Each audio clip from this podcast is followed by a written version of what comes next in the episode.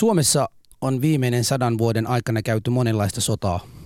Oli sisällissotaa 27. tammikuuta 16. toukokuuta 1918, talvisota 30. päivä marraskuuta 1939 13. maaliskuuta 1940 ja jatkosota 25. kesäkuuta 41 19. syyskuuta vuonna 1944.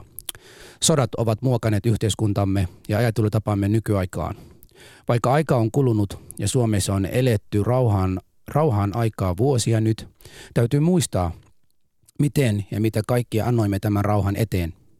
Minä ja ystäväni Ali olemme tulleet maista, joissa sota on ollut eikä täydellistä rauhaa ole löytynyt. Nimittäin Iranissa ja Somaliassa ei ole edelleenkään sellaista rauhaa ja demokratia kuin olemme tottuneet Suomessa nähdä. Meidän sotamuistot ovat vielä tuoreissaan ja me tulemme tänään vertailemaan sotamuistot sotaveteraani Sakari Sippola ja ilmavalvonta Lotta Laura Liisa, Lot, ilma, ilmavalvonta Lotta Laura Liisa Pitkäsen kanssa. Tervetuloa ohjelmamme. Tänään tämä on Yle puheessa. Torstaisin kello yksi. Ali ja Husu. Toi taisi olla Husu meidän tota, tämän vuoden kautta aikojen niin asiallisin alkupuhe. näin. Yritettiin Kirjoititko ainakin. ihan itse vai pyysitkö Jari Tervolta apua? Pyysin tekemiseen? Jari Tervoon ja Kari on Tervoon ja niinku- Jari Sarasvuon. Kaikki näiltä Karilta ja Jarilta kyllä pyysin apua tähän. Siis tässä, niinku, tässä niinku yhdistyy, ensinnäkin myönnettekö tälle, että äh, sä, oot, sä, sä, sä kirjoitat huomattavasti paremmin kuin Mm. mitä sä puhut. Joo. Niin miten tämä edes on mahdollista?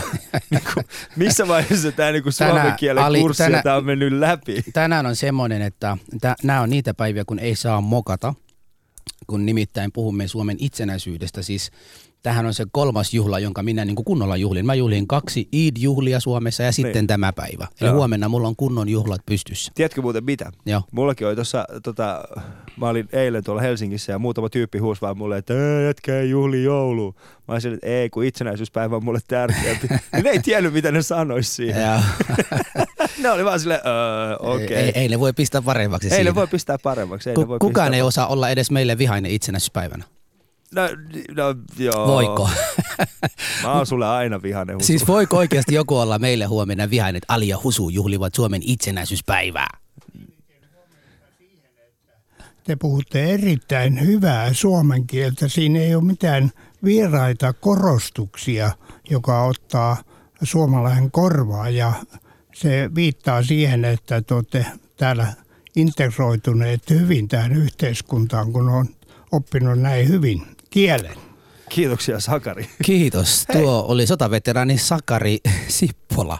Tervetuloa muuten. Kiitoksia. No niin. Mielelläni tulin. Meillä on myöskin, äh, siis mä, kerropas uudestaan, eli ilmavalvonta Lotta.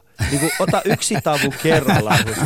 Ilma, valvonta, Nimenomaan, nimenomaan. Lotta. Ali, olet siinä ihan täysin oikeassa. Vähän jännitys. Siis täällä studiossa on semmoisia niin ihmisiä, ketä mä kunnioitan niin paljon, että täytyy mm. sanoa ensimmäinen kerta tässä me- meidän studiossa istuu ihmisiä, ketkä, jonka takia jännitän niin paljon tänään. Joo, se on ihan totta. Se, se on arvostusta. Joo, tämä ihmeellistä. No niin kuule, kyllä mä varmasti jännitän ihan yhtä paljon.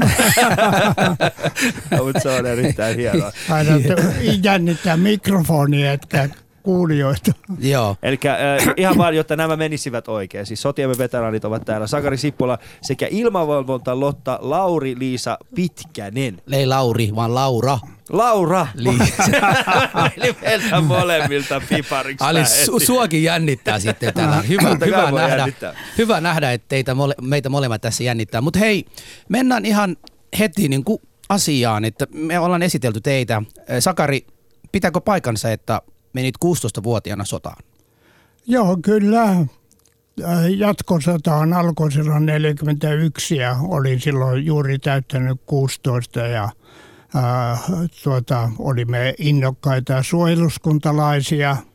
Meidän luokan pojat olivat jotakuinkin kaikki suoluskuntaan kuuluvia ja pyrimme heti, kun sota syttyi, jonka syttymistä jo ounastelimme pitkän aikaa, että kyllä se kohta pamahtaa ja päätimme sitten poikaporukalla, että me hakeudumme kanssa sotahommiin. Ja siis oliko tämä oma valinta? Se oli ehdottomasti, vanhemmat tietysti vähän tuota, vastustelivat ja jopa ajattelivat, että kun siihen piti saada holhojan suostumus, kirjallinen suostumus, että voimme mennä, mm. niin ne vähän epäröivät, antavatko he sitä lupaa, mutta me sanomme, että me joka tapauksessa lähdemme sinne, annatte te luvan tai ette, me kirjoitamme sitten vaikka teidän nimet sinne, että, mutta siis, halu oli siis saiko,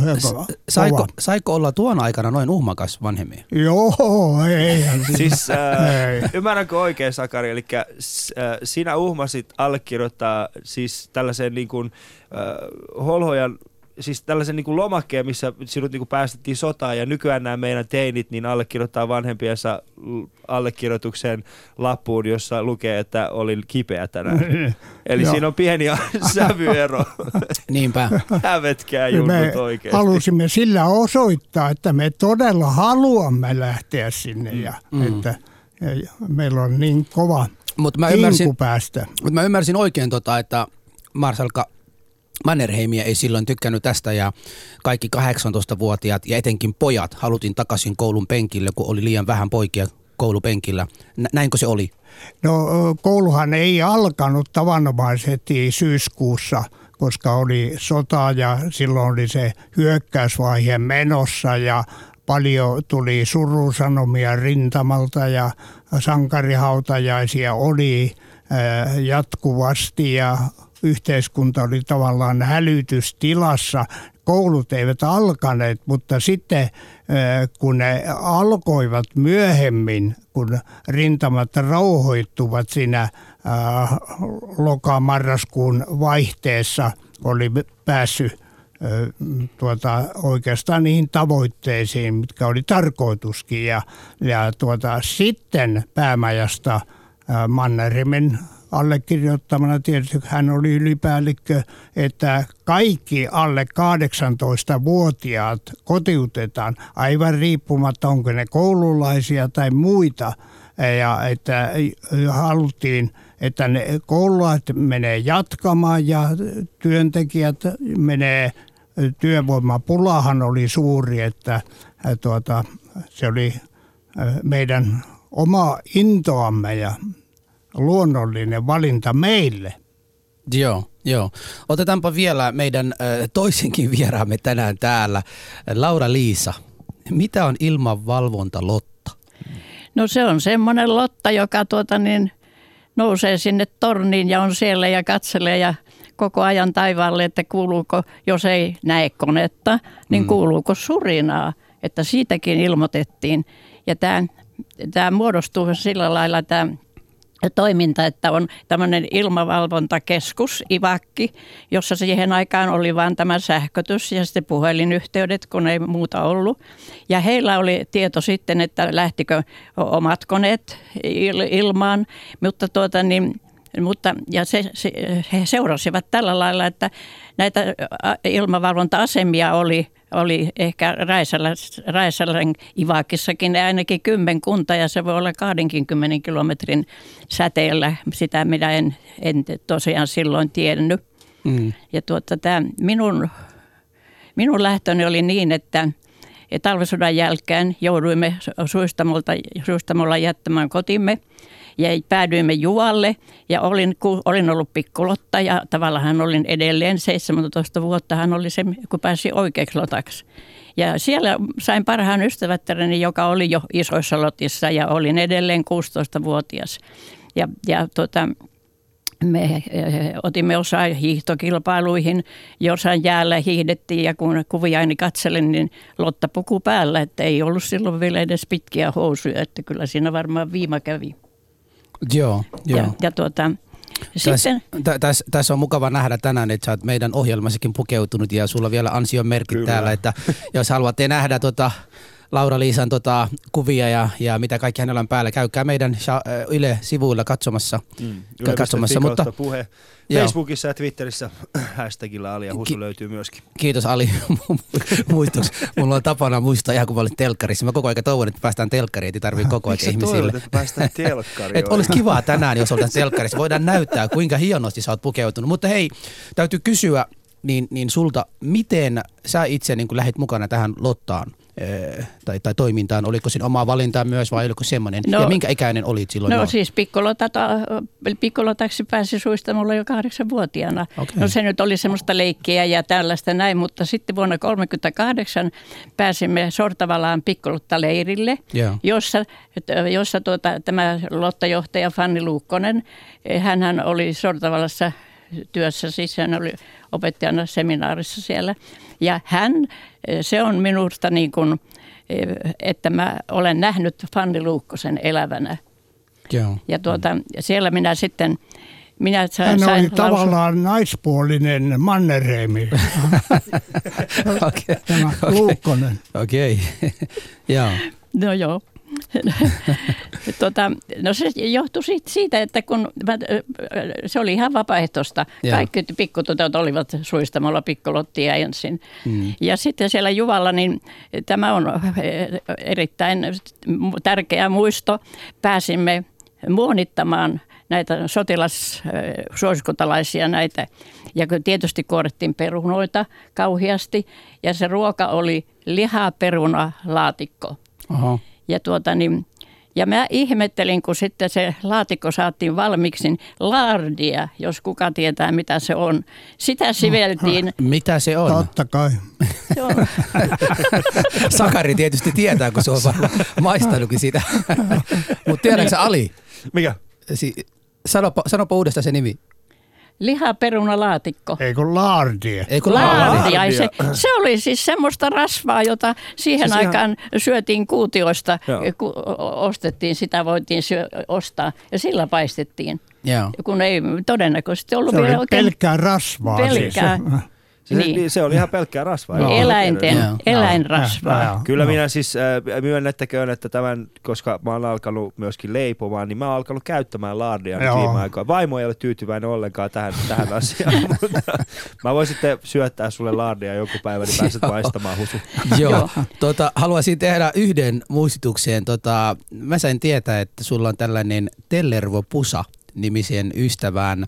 Ja, ja Tellervo, tai henkilö, joka tuntee tänään Tellervo, siis Tellervo oli henkilö, joka oli Kyyrölän ilmavartiossa 1942. Ö, tässä sanon, että ystäväsi Laura Liisa on meidän vieraamme tänään. Ole hyvä ja ota yhteyttä, koska Laura Liisa kaipaa sinua. Ja numero, johon voit soittaa, on 020 690 001. Tämähän olisi täydellinen päivä, jos, jos tota Tellervo Pusa soitaisi tänään meidän studioon tai joku, joka tuntee hänet. Olisi kivaa lahjaa myös, myös niin kuin teille päin. Mutta meille voi soittaa ja voi jättää myös soittopyyntöä myöhemmin. E, e, Meillä on tota, no niin, Laura-Liisan yhteistiedot jos, ja yritämme saada vaikka teidät yhteen. Laura-Liisa varmasti tästä tykästyisi. Mitä? Miksi tää nyt yhtäkkiä meni? Tämä muuttui, tämä muuttui tällaiseksi. Ja numeron pitää varmaan muistuttaa vielä uudestaan, että se on 020 690 ja 001. Joo. Sinne numeron soittamalla ystäväsi, vanha-aikainen ystäväsi on täällä ja me, e, Laura-Liisa, me emme uskalla kyllä sinun käyntikortteja tässä sanoa ääneen, koska sulle voi soittaa, meitä kuuntelee vähän enemmän porukkaa. Mutta jos hän soittaa meille, me välitämme sen viestit teille. Mutta Mutta kaikille meidän muillekin kuulijoille, niin voitte kyllä osallistua meidän lähetykseen. Eli suuri itsenäisyyspäivä lähetys Ali ja Husu. Meillä on sotiemme veteraneita täällä, Sakari ja Lau, Laura, Liisa, ei Lauri, olen pahoillani. Mutta soit, voitte soittaa ö, studion numero 020690001. Ö, kertokaa meille, mitä itsenäisyys teille merkitsee? Shoutboxissa on kyseinen kysymys myöskin. Voitte käydä siellä kommentoimassa yle.fi kautta puhe. Facebookissa on kuvia äh, meidän tämän päivän vieraista äh, sekä myöskin siellä pääsette osallistumaan keskusteluun. Ja tietenkin Twitterissä hashtagilla Ali ja Husu. Käykää myöskin seuraamassa Yle Puhetta Twitterissä ja käykää tykkäämässä meidän Facebook-sivuista, niin pääsette sitten ensimmäisenä kuulemaan, mitä kaikkea täällä studiossa tapahtuu sitten päivittäin. Ali ja Husu. Joo, ja ennen kuin meidän tota, soittajat soittelevat tänne kertomaan, mitä itsenäisyys heille tarkoittaa, haluaisin tietää, mitä se sota tarkoitti teille. silloin aikana? No sehän alkoi sillä tavalla, että kun Neuvostoliitto hyökkäsi Suomeen 30. päivä marraskuuta 1939. Me olimme varustautuneet lokakuun puolivälissä hän tapahtui niin sanottu ylimääräiset harjoitukset, jolloin kutsuttiin kaikki miehet sotapalvelukseen uudelleen. Se oli siis tavallaan liikekannalle pano täydellinen. Esimerkiksi meillä koulusta kaikki miesopettajat katosivat, koska heidät kutsuttiin myöskin tänne palvelukseen ja ne sitten siirtyivät Karjalaan eri joukko-osastot muodostettiin siellä ja se odottelu ennen kuin sota kest, alkoi, niin siellä kaivettiin tietysti noita, juoksuhautoja ja rakennettiin pesäkkeitä ja varustauduttiin siihen, että varmaankin – hyökkäys tulee, että se ei tapahtunut suinkaan minä suurena yllätyksenä. Päinvastoin sehän tapahtui vähitellen. Neuvostoliitto kiristi otettaan ja kaikesta voi päätellä, että äh, heillä on tarkoitus hyökätä ja siihen varustauduttiin. Ja isänmaallinen puolustushenki oli erittäin voimakas ja yhtenäinen suomalaisessa yhteiskunnassa silloin. Joo, sä sanoit, tuossa tunnelma haluaisin vielä niin kuin saada kiinni. Sä sanoit, että isänmaallinen tunne oli sellainen niin kuin kova, kovalla. Oliko niin, että vaan sen takia, että uhkaa oli ulkona tulossa, tämä oli sen takia itsessään selvää, vai oliko joku niin kuin ratsastukseen niin kuin hevosen päällä huutamassa ihmisille, nyt on se karhu, karhu on tulossa, nyt pitäisi valmistautua. Ei, Miten tämä meni? Mitään sellaista äh, hihulihenkeä ei ollut, vaan se oli hyvin äh, määrätietoista, rauhallista ja päättäväistä äh, asennoitumista, että äh, tänne pakolla yrittävää torjutaan Joo. itsenäisyyttä, halutaan puolustaa voimakkaasti. Mm, mm. Mitäs tota Laura Liisalle sota tarkoitti? No se, olin siellä Suistamolla, oli se kotipaikkakuntani ja Suistamo on noin 50 kilometriä Sortavallasta luoteeseen. Talvisodasta muistetaan, että kollaa kesti ja tämä kollaan pysäkki ja joku oja, ei se mikä oikein joki ollut, se kuului Suistamon pitäjään. Lokakuussa oli alkanut tulla, koko kirkon kylä täyttyi sotilaista. Muun muassa siinä talossa, missä me asuimme, niin oli myöskin joku esikunta.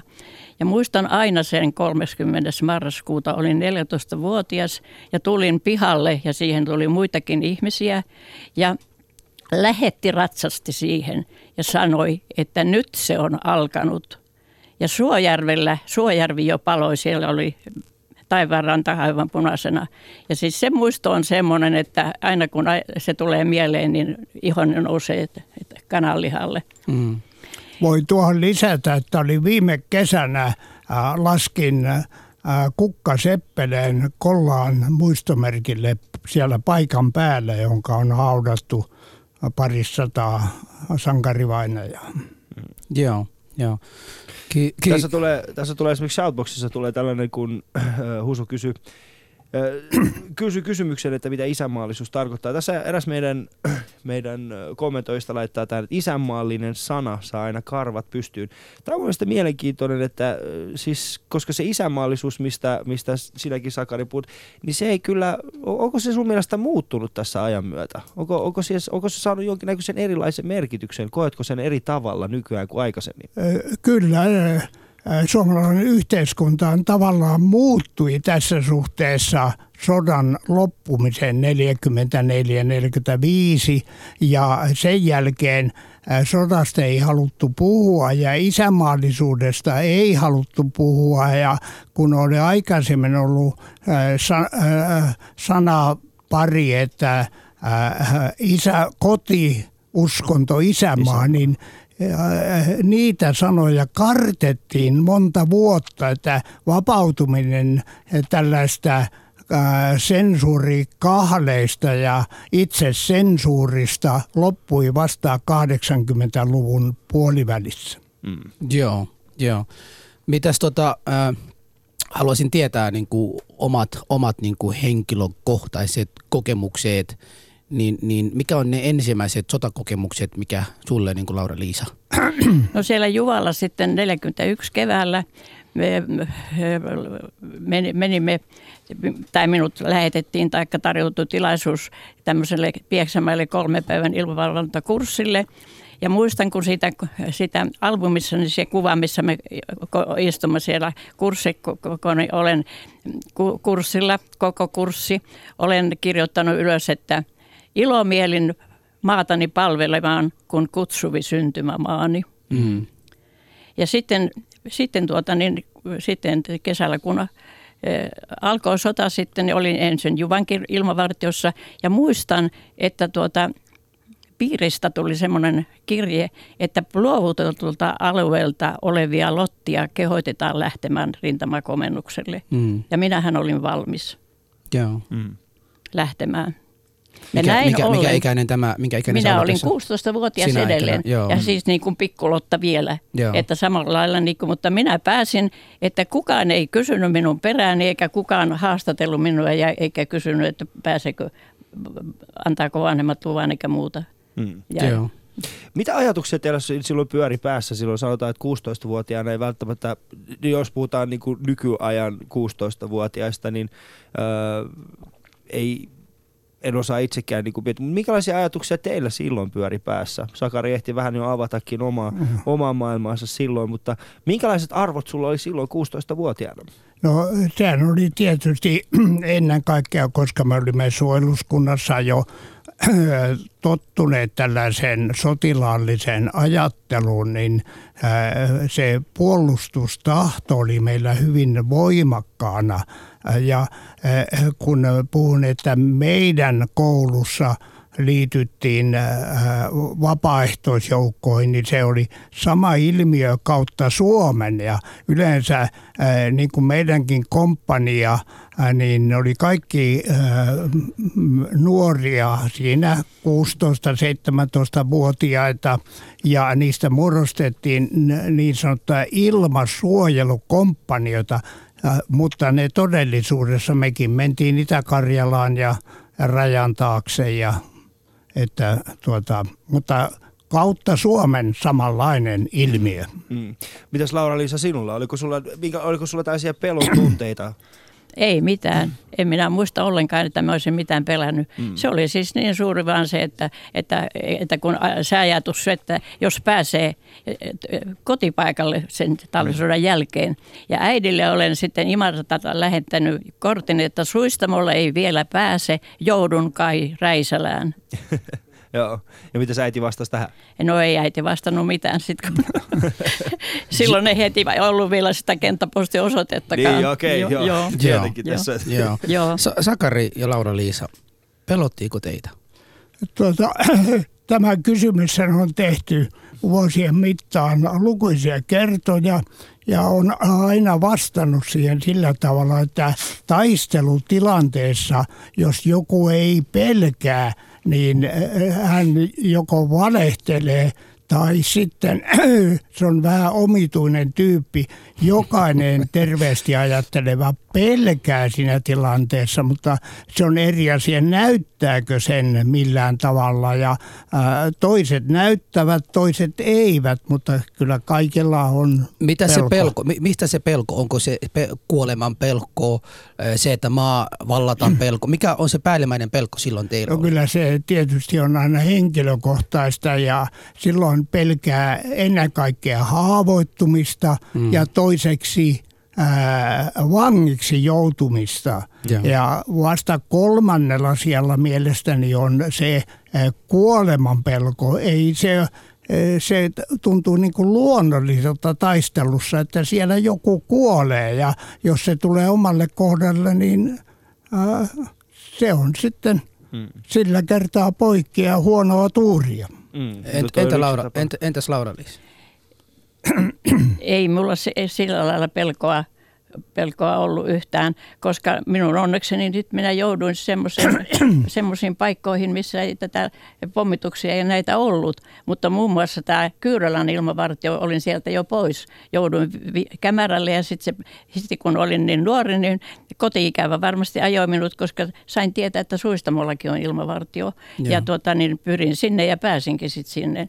Mutta mä muistan, kun nämä, tämä Tellervo on myös kertonut, että, että se, se sitten kesällä se 44, kun se hyökkäys alkoi siellä, että he olivat, he, hänellä olisi varmasti hyvin paljon tämmöisiä mm. va- vakavia kokemuksia siitä sitten. Joo, mä kysyin tämän kysymyksen nimittäin äh, meillä ollaan tultu Suomeen itse, siis varmaan Ali, Ali ja minä molemmat ollaan tultu Suomeen pelko oli se päällimmäisin. Siinä on perheen puolesta 12-vuotiaana, 11-vuotiaana, kun naapurit käy, kääntyvät toista vastaan ja, ja ihmisiä, jotka olet tuntenut, alkaa näkymään kuolemia ja, ja heidän pommituksia ja kaikkia muuta, niin, niin, niin omasta, omasta puolestani kyllä täytyy sanoa, että pitää olla valehtelija tai semmoinen omituinen, kuten itse Sakari sanoit, että, että ei ollut pelko, kyllä kovaa kova pelko ainakin omasta mm. puolestani päällä. Tosin en tiedä, olisinko yhtä pelokkaas, koska 12-vuotiaana on ihan pieni lapsi, 11-12-vuotiaana ihan pieni, pieni lapsi, mutta mitä Ali sulla silloin? Niin, siis mä oon asunut pienenä Tehranissa melkein suurimman osan mun, mun lapsuudesta pommisuojassa. Että kyllä mä niinku ymmärrän niinku taas toisaalta jollain tavalla pystyn niinku Lotta-Liisan kokemuksiin niinku samaistumaan, että se on ollut vähän erilaista – erilaista, mutta siis tämä niinku pelkokysymys, niin se, musta vähän se tuntuu, että kun me puhutaan siitä pelosta, niin siinä ehkä niin kuin menee kaksi asiaa. Kun, kun ihminen pelkää jotain tosi pahasti, niin sehän estää häntä tekemästä mm. asioita. Mm. Uh, ja, mutta sitten siinä vaiheessa, kun uh, on olemassa tämä niin kuin, siis semmoinen niin kuin rationaalinen niin kuin, kyky erottaa asioita, että okei, tohon mä en lähde mukaan, mutta toivoisi olla parempi reitti, mm. niin ehkä se on semmoinen, semmoinen mutta joo, kyllä tässä on niin kuin, pienenä ollaan koettu kyllä kaiken näköisiä.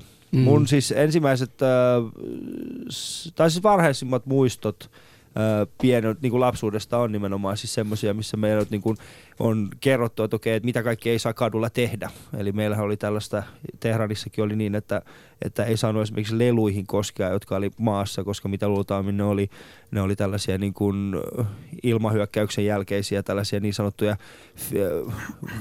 valepu, valepommeja tai miksi niitä voisi kutsua, että sitten kun niitä nosti, niin tietyn ajan päästä ne räjähti sitten käsiin, että, että sellaista.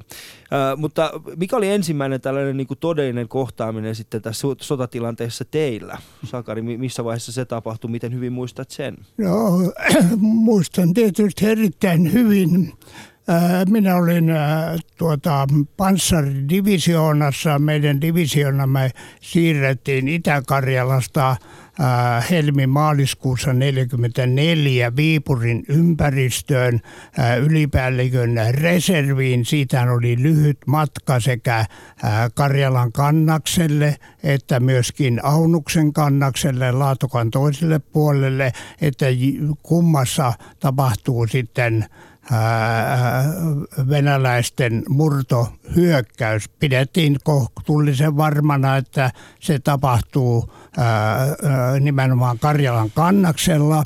Ja se divisiona hälytettiin heti sitten, kun se hyökkäys alkoi kesäkuun 9. ja 10. päivä, niin divisiona lähetettiin asteittain 11, 12, 13 päivää kesäkuuta vasta hyökkäykseen Karjalan kannakselle ja olin sitten kesäkuun 14. päivänä kuuterisella raivokkaissa vasta hyökkäyksissä, jossa yritettiin topata venäläisten rynnäkköä.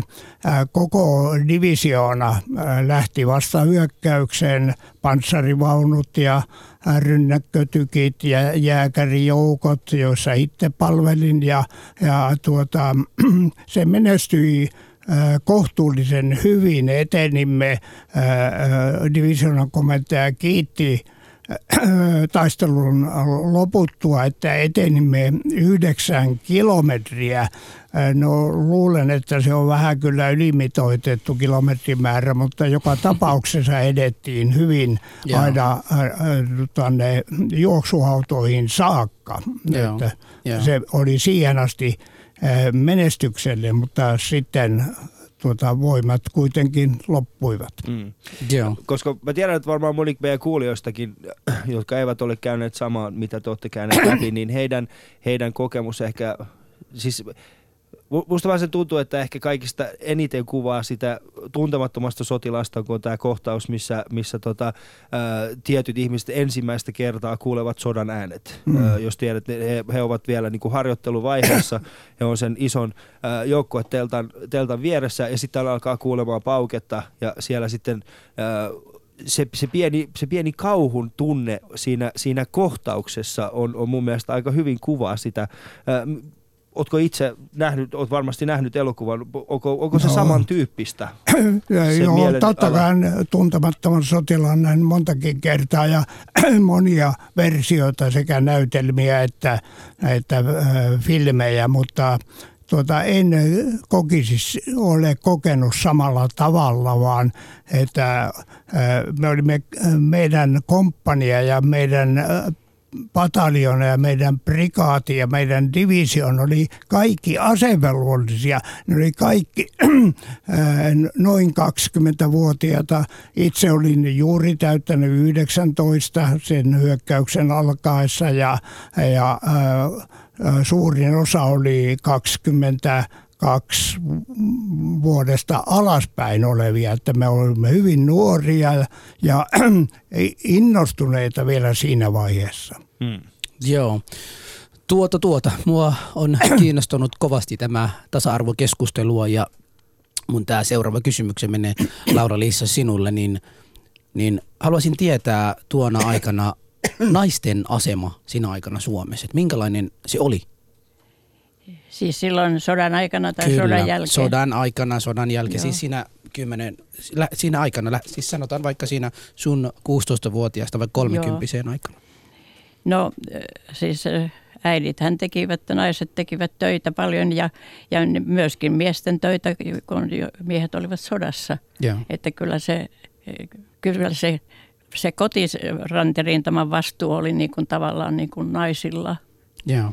Mutta tietysti minä hänen sitä sitten tiennyt, kun tuota, jouduin, tai olin Räiselässä sitten. Joo. Ja, ja, tuota, ja siitä, jos minun kokemuksiani ensimmäisiä, mitä siellä Räiselässä oli, niin saanko kertoa sitten niistä? Totta kai. Totta kai. Joo, se oli tuota, niin, kaksi viikkoa Raiselä oli vallattu ja tuota, me kuljeskelimme vähän siellä ympärillä, että ammuntaa kuului iltaisin, siellä oli vankileiri ja, ja muuta ja, ja, tuota, ja löysimme yhden venäläisen sotilaan, joka oli jäänyt hautaamatta, toisen, joka oli niin lähelle haudattu, että käsi näkyi, että, mutta emmehän uskaltaneet eh, paljon liikkuakaan. No, sitten ilmeisesti kaikki tuntevat tämmöisen italialaisen ternikiväärin, sitä on muuten tuolla Lotta-museossakin esillä. No semmoinen oli jaettu sitten sinne. No lotathan eivät saaneet käyttää, käyttää asetta, sehän oli semmoinen vaikka kyllä varmasti jo jossain vai- vaiheessa, kun Kyyrolassakin se ilmatorjunta torni oli metsän kes- päällä, mä- mäen päällä siellä portaat vaan meni, niin että siellä se olisi ollut kyllä hyvä, että jos joku desantti olisi tullut, niin siellä olisi oltu, kun jo joo. No sitten tuota, Juu, sitten Räiselässä niin sa- saatiin sen ternikivärin ja meidän vartiopäällikkö varmasti vei meitä sitten, että jokaisen pitää ampua ampua pari, äh, pari laukausta, vei meidät semmoiseen lepikkoon. Ja minäkin muistan, että kun mä ammuin, niin kyllä se tässä ol- olkapäässä tuntui niin kuin otti vastaan. Aa. Ja hetken kuluttua sieltä lepikosta tulee sotilas, joka sanoo, että ja kuka piru täällä ampuu, kun kuulat tulee tuon teltan katolle. Tytöt vaan puhutteluun sinne ja ja tuota, niin siellä joku nuori vänrikki otti vastaan ja sillä oli varmasti naurussaan pidättelemistä, että kyllä me sitten päästiin, mutta ei liian harjoiteltu sitten enää lisää. Joo, joo. Eli ymmärsikö mä oikein, niin kuin siellä tehtiin töitä yhteiskunnan eteen, ei ollut mitään Joo. vastakkainasettelua naisten ja miesten keskuudessa paljon? Siis, eh, Sanoi tuona, tuona aikana, siis nykyaikahan on kau, kauhean kilpailu naisten ja miesten asemasta, mutta siinä aikana Mutta miehethän olivat sodassa sit sillä lailla, että ketä siellä sitten oli muuta kuin vanhat. Ja, ja tuota, kyllä, kyllä, kyllä minun nähdäkseni niin naisten panos oli siellä suuri silloin vai mitä? Kyllä, totta kai niitä ä, ä, lottia, sairaanhoitajia, ä, tuota, mm, ä, muita palveluksessa olevia naisia, niitä oli parisataa tuhatta kaikkiaan mm. sota-aikana, kun miehiä oli noin 700 000. Mutta tuohon tasa-arvoon sanoisin, että kun olen kotoisin Pohjanmaalta, niin ei, en ole koskaan kokenut, että ne olisi jotakin eri asemassa naiset ja miehet. joo, joo. Kaikille meidän kuulijoille, jos, ku- jos pääsette vasta nyt mukaan, niin Ali ja Husu tänään ja ö, studiossa vieraina sotiemme veteraaneita sekä sitten minä, Ali, minä ja Husu tietenkin mukana. Studion numero 020690001. Ö, Soittakaa tähän studio, kysykää, kysykää meidän vierailtamme omia kysymyksiänne liittyen No, mitä nyt keksitte? Itsenäisyydestä. Itsenäisyyteen liittyen mieluummin. Mm. Mm. Te voitte käydä myöskin Facebookissa, Yle Puheen omilla Facebook-sivuilla, käykää tykkäämässä siellä, päästä tietämään vähän, mitä kaikkea täällä tapahtuu. Twitterissä Yle Puhe sekä hashtagille Ali ja Huusi päästä osallistumaan keskusteluun, sekä myöskin Shoutboxissa. Shoutboxissa nyt Anonym jälleen kerran on siellä hyvinkin vilkkaana, mutta täällä on myöskin hyviä hyviä kysymyksiä ja kommentteja. Muun muassa tulee Lotalle tulee viesti, että mikä on kuitenkin hauskin niin sanottu telttakokemuksesi, jos muistat tällaista. No enpä ole teltassa ollut muuta kuin silloin, kun pikkolottaleidillä Sortavalassa. Ja, Niin. ja olihan se kokemus ihan sen sitten, kun tultiin viikon kuluttua kotiin, niin tuota suistamolle, niin kauheasti kutisi päätä. Ja sieltä tuota oli saatu sitten ylimääräisiä, ylimääräisiä täitä. Joo.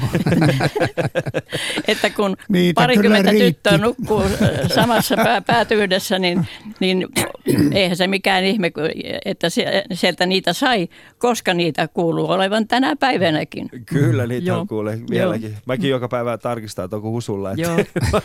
Joo. Siellähän oli sellainen täisauna, joka tuota, riisut, riisuduttiin tietysti niin kuin saunan alasti ja vaatteet oli erikseen ja kuumuus toista sataa astetta, jolloin ne täit kuolivat ja ravisteltiin sinne metsään ja lomalle ei päässyt, ellei ollut käynyt täisaunassa.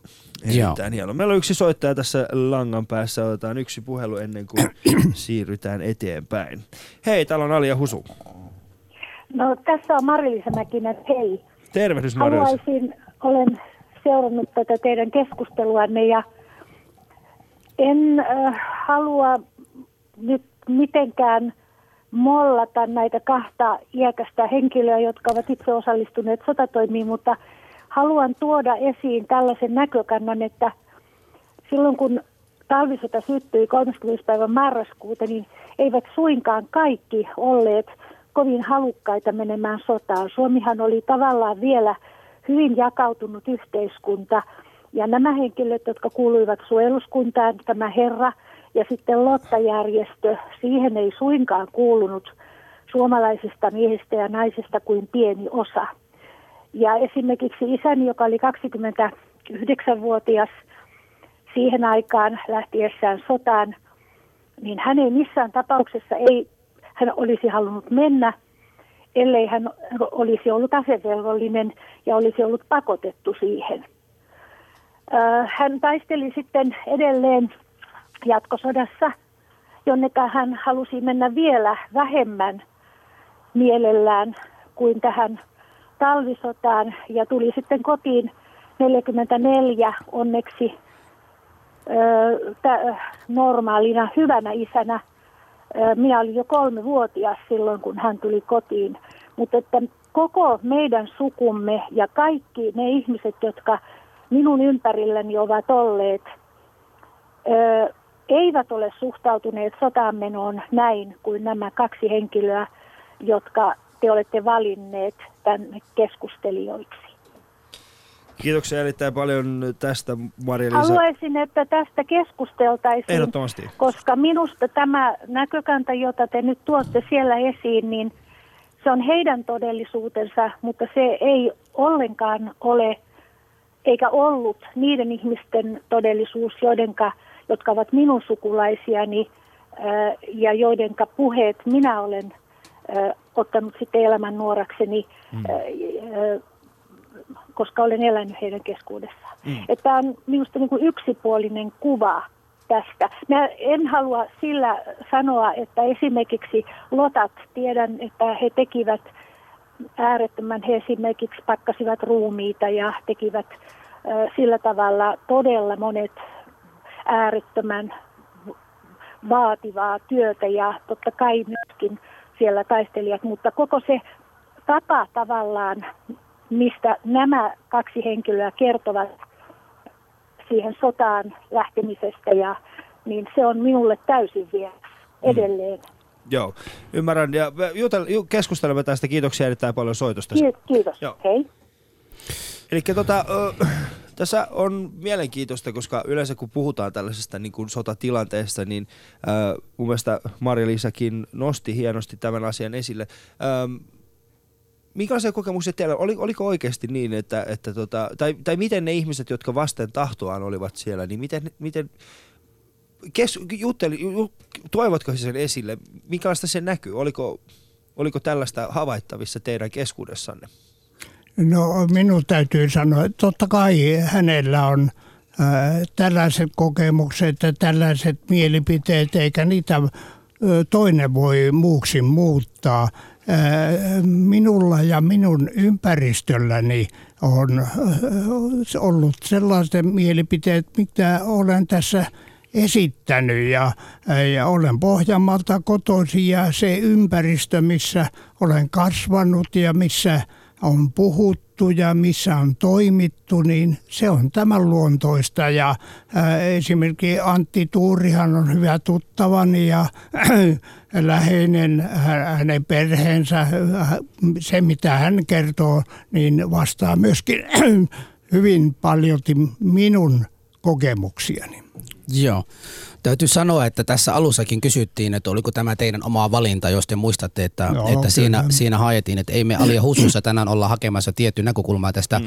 soda, sodasta ja sodan muistosta. mutta... ja mä voin sen verran sanoa, että esimerkiksi Joo. silloin kun mä oon itse kasvanut Tehranissa, niin meidän naapurustossa aika paljon, meilläkin oli mun siis äh, nuorin ihminen, jonka mä tiedän, joka on lähtenyt sotaan, on ollut 13-vuotias, koska myöskin Iranissa oli siihen aikaan, äh, Iranin ja Irakin välisessä sodassa oli niin, että armeijaan pääsi 18-vuotiaat ja sitten oli täällä vapaaehtoisarmeija, jota sitten tuki uskonnolliset järjestöt äh, ja, ja tota, Iranin vapaus, niin kaikki tällaiset itsenäisyysjärjestöt ja he pääsivät lähtemään ihan siinä iässä, kun he halusivat.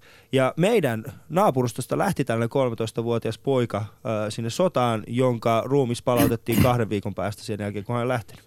Eli suurin piirtein hän sai kolmen päivän, äh, kolmen päivän niin sanotun nopean treenauksen. Mutta meidänkin naapurustossa oli paljon ihmisiä, joiden, joiden oli paljon perheitä, joiden esimerkiksi vanhin poika lähti mieluusti sinne, sinne taistelemaan ja sitten nuorempi poika ei halunnutkaan lähteä. Joo, mä taas muistan, mä taas muistan niin omassa kokemuksessa, että ei tietysti ikä sen verran mulla oli vielä pieni, että, että, tai nuori sen verran olin vielä, että ei väkisin, mutta muistan mun 17-vuotiaat serkut ja vähän vanhemmat 16-vuotiaat pojatkin niin kuin väkisin tultiin hakemaan niin kuin, niin kuin johonkin sotaan menemään. Mutta hei, Laura-Liisa, sä kuuli tuo äskeinen meidän, meidän soittajan ja, ja hän oli sitä mieltä, että jotkut eivät koke tätä samaa, että, että se into ja, ja halu itse lähtee, että jotkut pakotettiin. Mitä sä ajattelet, kun näin, näin puhutaan? No minulle tulee mieleen, että olihan siitä vapaussodasta, tai miksi sitä sanottiin, 20 vuotta vasta. Ja tätähän sanottiin tätä talvisotaa, joka niin kuin yhdisti Suomen kansan molemmin puolin. Ja äitini oli torpparin tyttö. Ja minä sanon aina, että ne torpparit ovat niin kuin Suomen maaorjia että kun hän kertoo sitten, että hänen isoisänsä, kun se oli sitten jo, tuota, vanhin poika talon ja kaikki muut veljet jouduttiin metsään tämmöiseksi torppariksi, mm. että tee ensin savun, savun mö, te, mökki ensin ja sitten valitse tuota, ne yritä peltoja tehdä ja muuta. Että kun äiti aina ihmetteli, hän eli muuten melkein satavuotiaaksi, että kun kaksi värttiä piti tehdä sinne omaan entiseen kotinsa kolme mm. päivää viikossa. Mm. Että kyllä sekin oli kovaa. Ja sitten hän kertoi, että tämä heidän torppa oli niin pieni, että se ei kunnolla elättänyt ja muuta. Niin tuota, niin, että mamma ei, mamma ei halusi, ettei, ettei, että vanhin veli ei olisi lähtenyt siihen taistelemaan punaisten puolelle. No hän, hän tuota, niin, hän tuota, niin tuli takaisin kuitenkin ja sitten niin, ja tämä minun viisas äiti niin sanoi, että nälkähän se ajoi ihmiset mm. siihen, niin kuin, että hänen näkökantansa oli se. Ja, tuota, ja, ja isäni oli oikeastaan vieläkin köyhemmästä kodista, että, tuota, että kyllä hän oli jossain aikaisemmin jossain työväen yhdistyksen näyttämöllä toiminut, että sitä oli, mutta liian vanha oli sitten mihinkään myöskin sitä 18 siihen sotaan. Mm. Ja, Hän puhuu nyt vuodesta 18. Joo, joo mm. nimittäin joka, se on vapaussota ja se on kansalaissota ja mitä, mitä, mitä se onkaan. Mutta että siltä pohjalta niin kuin omalta kohdalta, niin, niin, niin tuota, että en, en siis kuinkaan ollut siis mitenkään varakas enkä muuta – että isäni ammatti oli nahkuri.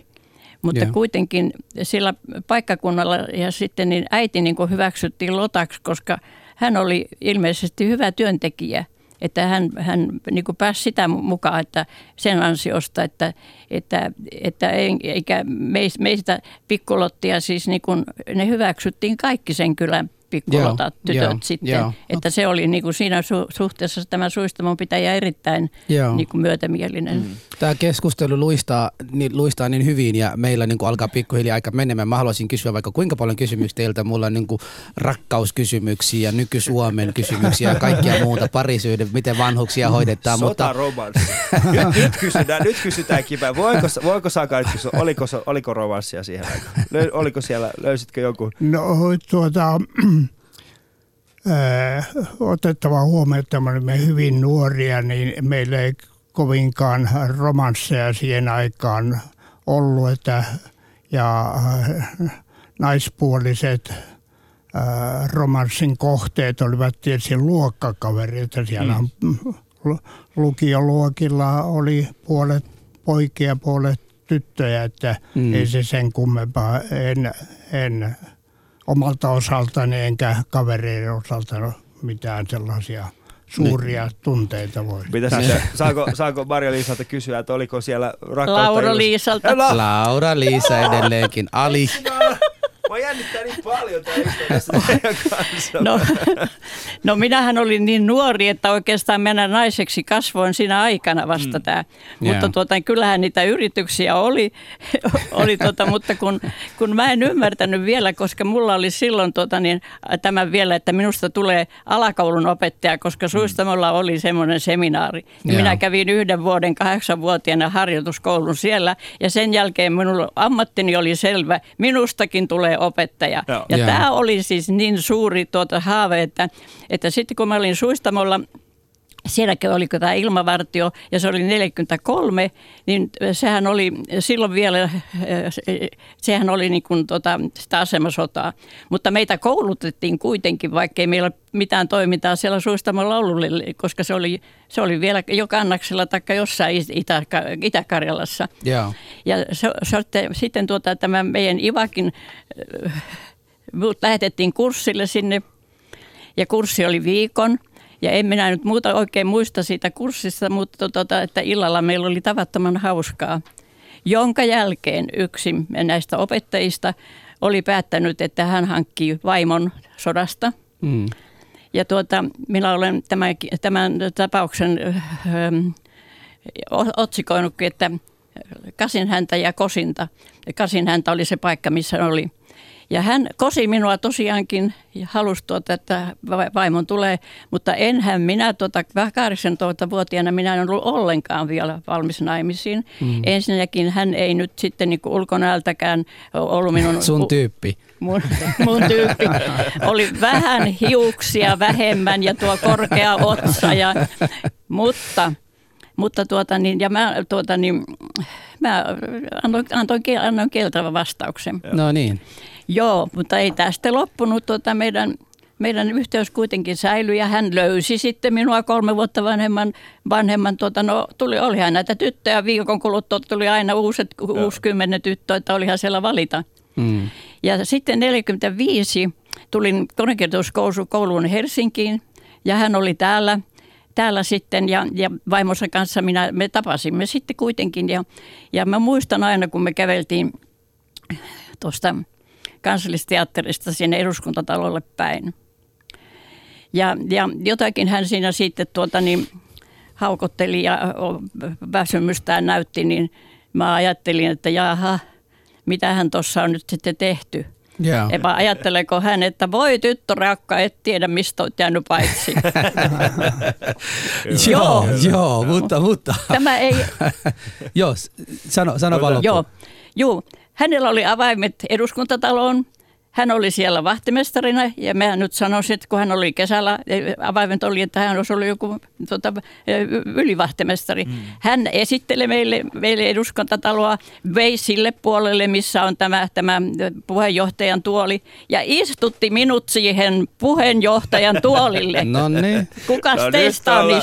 Juuri näin. Nyt Joo. ollaan kyllä, nyt pakko myöntää tällainen juttu, että aika moni äh, meidänkin kuulijoista mukaan luettuna tämä studio vielä, me ei pystytä tarjoamaan kenellekään naiselle noin hieno asia.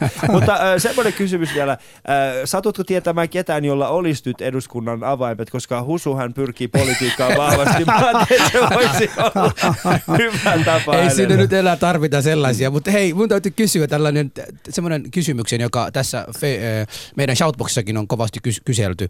Ja, ja Sakari voisi vaikka vastata, oletko tyytyväinen nyky-Suomen tilannetta?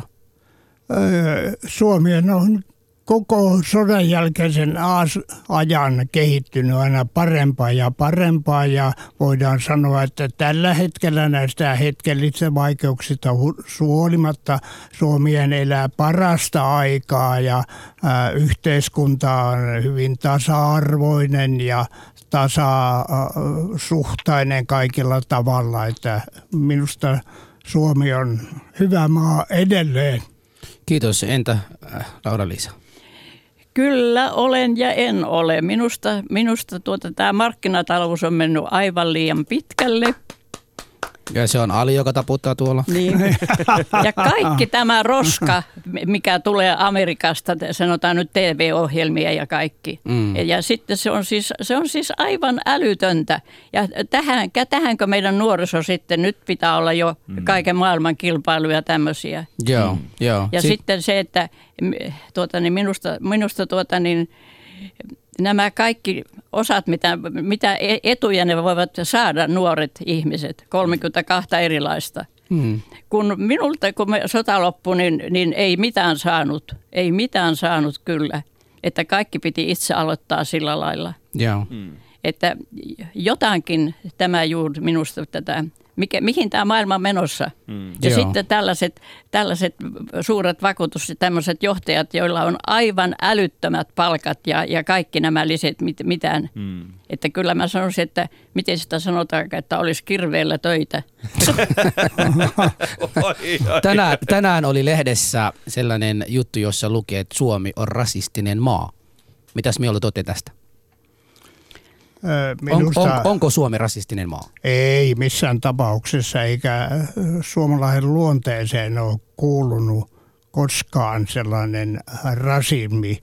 Että tuota, totta kai on monenlaisia yksilöitä, mutta yhteiskunta sinänsä on kyllä ö, koulussa ja muuallaan ja, ja ihon väriin, kun katsoo televisiossa ja katsoo, kuuntelee ä, raitiovaunussa ja busseissa, niin siellä on minkään värisiä koululaiset hyvänsä puhuvat hyvin suomen kieltä ja nauravat ja keskustelevat keskenään tytöt ja pojat aivan riippumatta. Että minusta se on kehittynyt vielä parempaan suuntaan. Entäs Laura-Liisa, mitäs mieltä sä oot tosta? No minä nyt sanoisin sen, että teitä me tarvitaan. eihän näitä meitä vanhoja hoitamassa. Kun ei- puhut teistä, puhut sä musta Joo, vai, vai te- alista? molemmista, molemmista, molemmista. Okei, okay, selvä. Joo.